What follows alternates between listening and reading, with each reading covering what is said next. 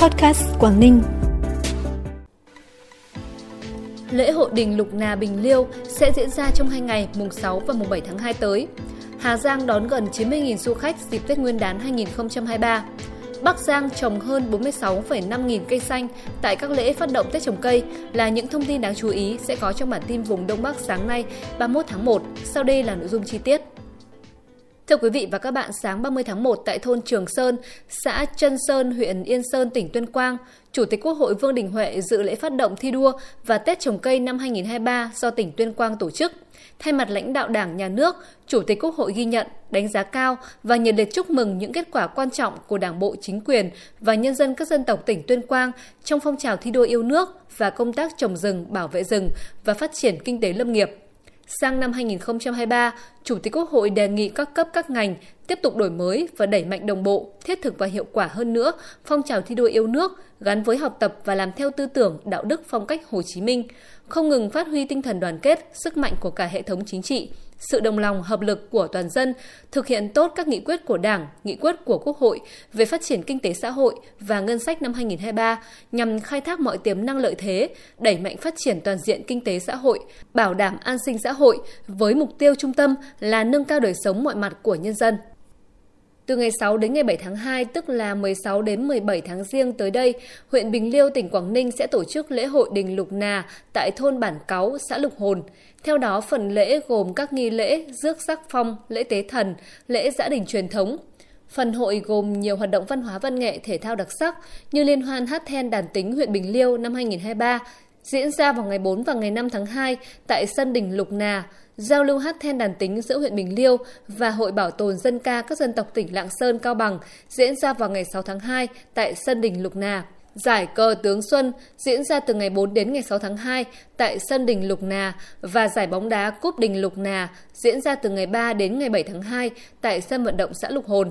Cùng với đó các hoạt động thi đấu thể thao dân tộc như đẩy gậy, tung còn, kéo co, bắn nỏ và trò chơi dân gian nhảy bao bố, sáy mả, đi cả kheo sẽ diễn ra xuyên suốt từ ngày 4 đến ngày 7 tháng 2 tại sân đình Lục Nà. Ngoài ra trong các ngày diễn ra lễ hội sẽ có các gian hàng bày bán các sản phẩm ô cốp huyện Bình Liêu và các địa phương của tỉnh. Dịp Tết Nguyên đán Quý Mão 2023, tỉnh vùng cao Hà Giang đón gần 90.000 lượt du khách trong nước và nước ngoài lên tham quan, nghỉ Tết tại các khu điểm du lịch. Đây là năm tỉnh Hà Giang đón số lượng du khách lên du xuân trong những ngày nghỉ Tết Nguyên đán cao nhất từ trước đến nay. Tại các khu điểm du lịch nổi tiếng trên công viên địa chất toàn cầu cao nguyên đá Đồng Văn như cột cờ Lũng Cú, đèo Mã Pí Lèng, thung lũng Sủng Là, dinh thự họ Vương, sông Nho Quế, phố cổ Đồng Văn liên tục trong tình trạng quá tải bởi lượng khách và phương tiện vận tải đến tham quan chụp ảnh. Do các địa phương đã có sự chuẩn bị nên dù lượng khách đông nhưng tình hình an ninh trật tự được bảo đảm, không xảy ra các vụ tai nạn giao thông nghiêm trọng, tình trạng ùn ứ diễn ra cục bộ. Tổng thu từ khách du lịch trong dịp Tết Nguyên đán ước đạt hơn 200 tỷ đồng. Bản tin tiếp tục với những thông tin đáng chú ý khác. Đến thời điểm này, toàn tỉnh Bắc Giang đã có 13 địa phương đơn vị tổ chức Tết trồng cây đời đời nhớ ơn Bác Hồ Xuân Quý Mão 2023 với hơn 46,5 nghìn cây phân tán, cây ăn quả được trồng mới. Tết trồng cây kéo dài từ ngày 27 tháng 1, tức là ngày mùng 6 Tết, đến hết ngày 18 tháng 2 năm 2023. Năm nay tỉnh Bắc Giang có kế hoạch trồng 8.000 ha rừng tập trung, 6,1 triệu cây phân tán, chăm sóc hơn 200.000 ha rừng trồng. Tỉnh Bắc Cạn vừa tổ chức lễ phát động Tết trồng cây đời đời nhớ ơn Bác Hồ ở tất cả 8 huyện thành phố. Trong dịp này, tỉnh Bắc Cạn trồng 6.000 cây xanh, bao gồm các loại cây như lát, rẻ ván, rồi chám. Trong đó riêng ngày 30 tháng 1, toàn tỉnh trồng khoảng 3.000 cây.